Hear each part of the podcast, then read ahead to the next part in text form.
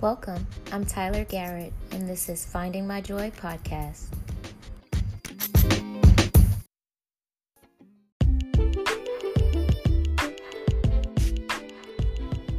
Hey y'all, welcome back. I'm sorry I've been gone so long, but I really just had to take some time to myself. It takes a lot of work putting in putting together these episodes and just the energy that it takes to create them. There's been so much happening in my life lately, and I just, I really needed a break. So, welcome back.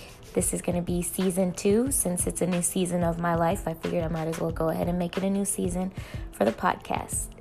I hope you guys enjoyed this new series that I'm getting ready to start. It's a three part series called I'm Not Okay. And yeah, just sit back and listen. Uh, be right back after this short break.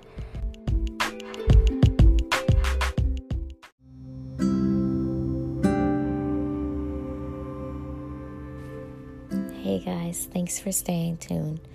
So, there's been a topic that I've been avoiding, and that's kind of been a lot of the reason why I haven't been back on the podcast and posting. Uh, so, couple months ago, me and my boyfriend broke up. I, it was a mutual breakup, but I guess we just realized that we weren't mentally in the same place often. And I know we wanted to be, and so we would convince ourselves that we could get there, but honestly, we just weren't. And we came to the decision that we needed to end things. So it was an amicable breakup. Uh, initially, I thought that things would get better while we were apart, and that deep down we were meant to be together, and that at some point in life, again, God would align our lives together, back together, or that's what I hoped, and that's the hope that I held on to to get through this first couple stages of the breakup. And maybe that's that um, stage that they call denial. So maybe I was in a stage of denial. Who knows? I mean, it is a possibility, but I shouldn't just be stuck in that mind state and that mental state of mind. So, being that we decided on this breakup together, I thought that that would help make the breakup easier, and it honestly didn't. And normally, when I would have a breakup, I wouldn't really deal with my emotions fully. I would just stay busy and eventually just move on. But it was something different about this time. I had just stopped working so I could get prepared for my move to San Diego and also get ready for a two week training I was going to have in Alaska for my military stuff. I lived in a studio, I didn't have a lot of stuff, um, and that was help to the Marie Kondo Tidying Up show. I watched that a few months prior, and each episode I would go through organizing my whole apartment. So that made packing so much easier, and it didn't take that much time at all. So I really couldn't escape into my world of busyness like I used to. I really had to go through each and every emotion. And truthfully, I'm not done going through the motions yet. This like I said, only happened a few months ago. But the first thing that I really had to realize and accept, which was super hard for me, was that I'm not okay. I'm not okay.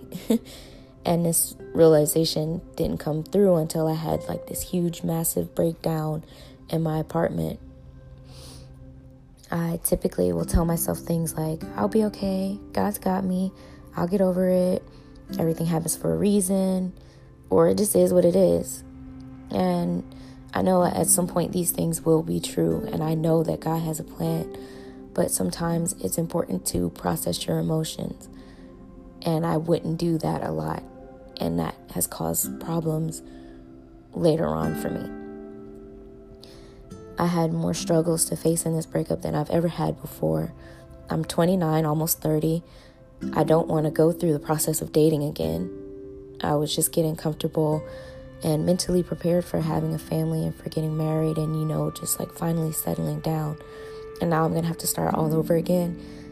I honestly didn't even think I would have the energy to go through all of that again. I faced challenges in this relationship that I told myself I would never put myself through again. and other challenges that I never knew I would face in life. And now the thought of probably having to do all of these things again made me angry.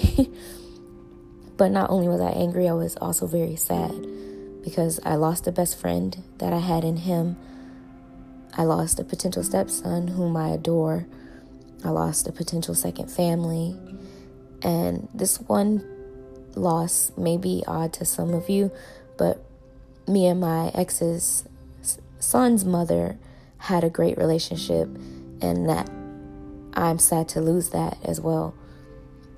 She actually got me a book for Christmas called Wholeness by Touré Roberts, and it's been taking me a long time to read because I was reading something else, but I recently got to a part in the book where Pastor Roberts has a breakdown similar to mine where he realizes he's not okay. And he says something in the book that I've heard many times before, but it didn't click for me until now. He said, It's okay not to be okay. And this is true. Like, normally, I want to give some serious advice, serious advice in my episodes, but I don't always have to. And I'm sure that there's a lesson to be learned just from you hearing my own experiences.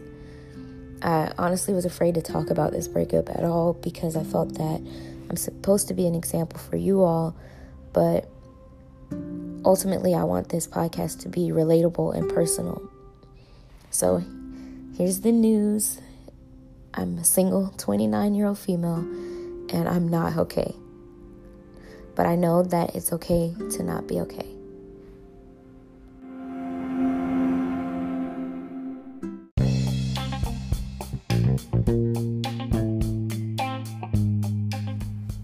Thank you all for listening to this week's episode. Please stay tuned for the next two parts of the I'm Not Okay series.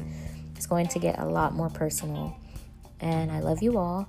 As always, remember to share, subscribe, and comment. I can be reached at Finding My Joy, and that's joy spelled with an I, at yahoo.com and on Instagram and Facebook. Again, I love you all. Thank you for tuning in. Now, go find your joy.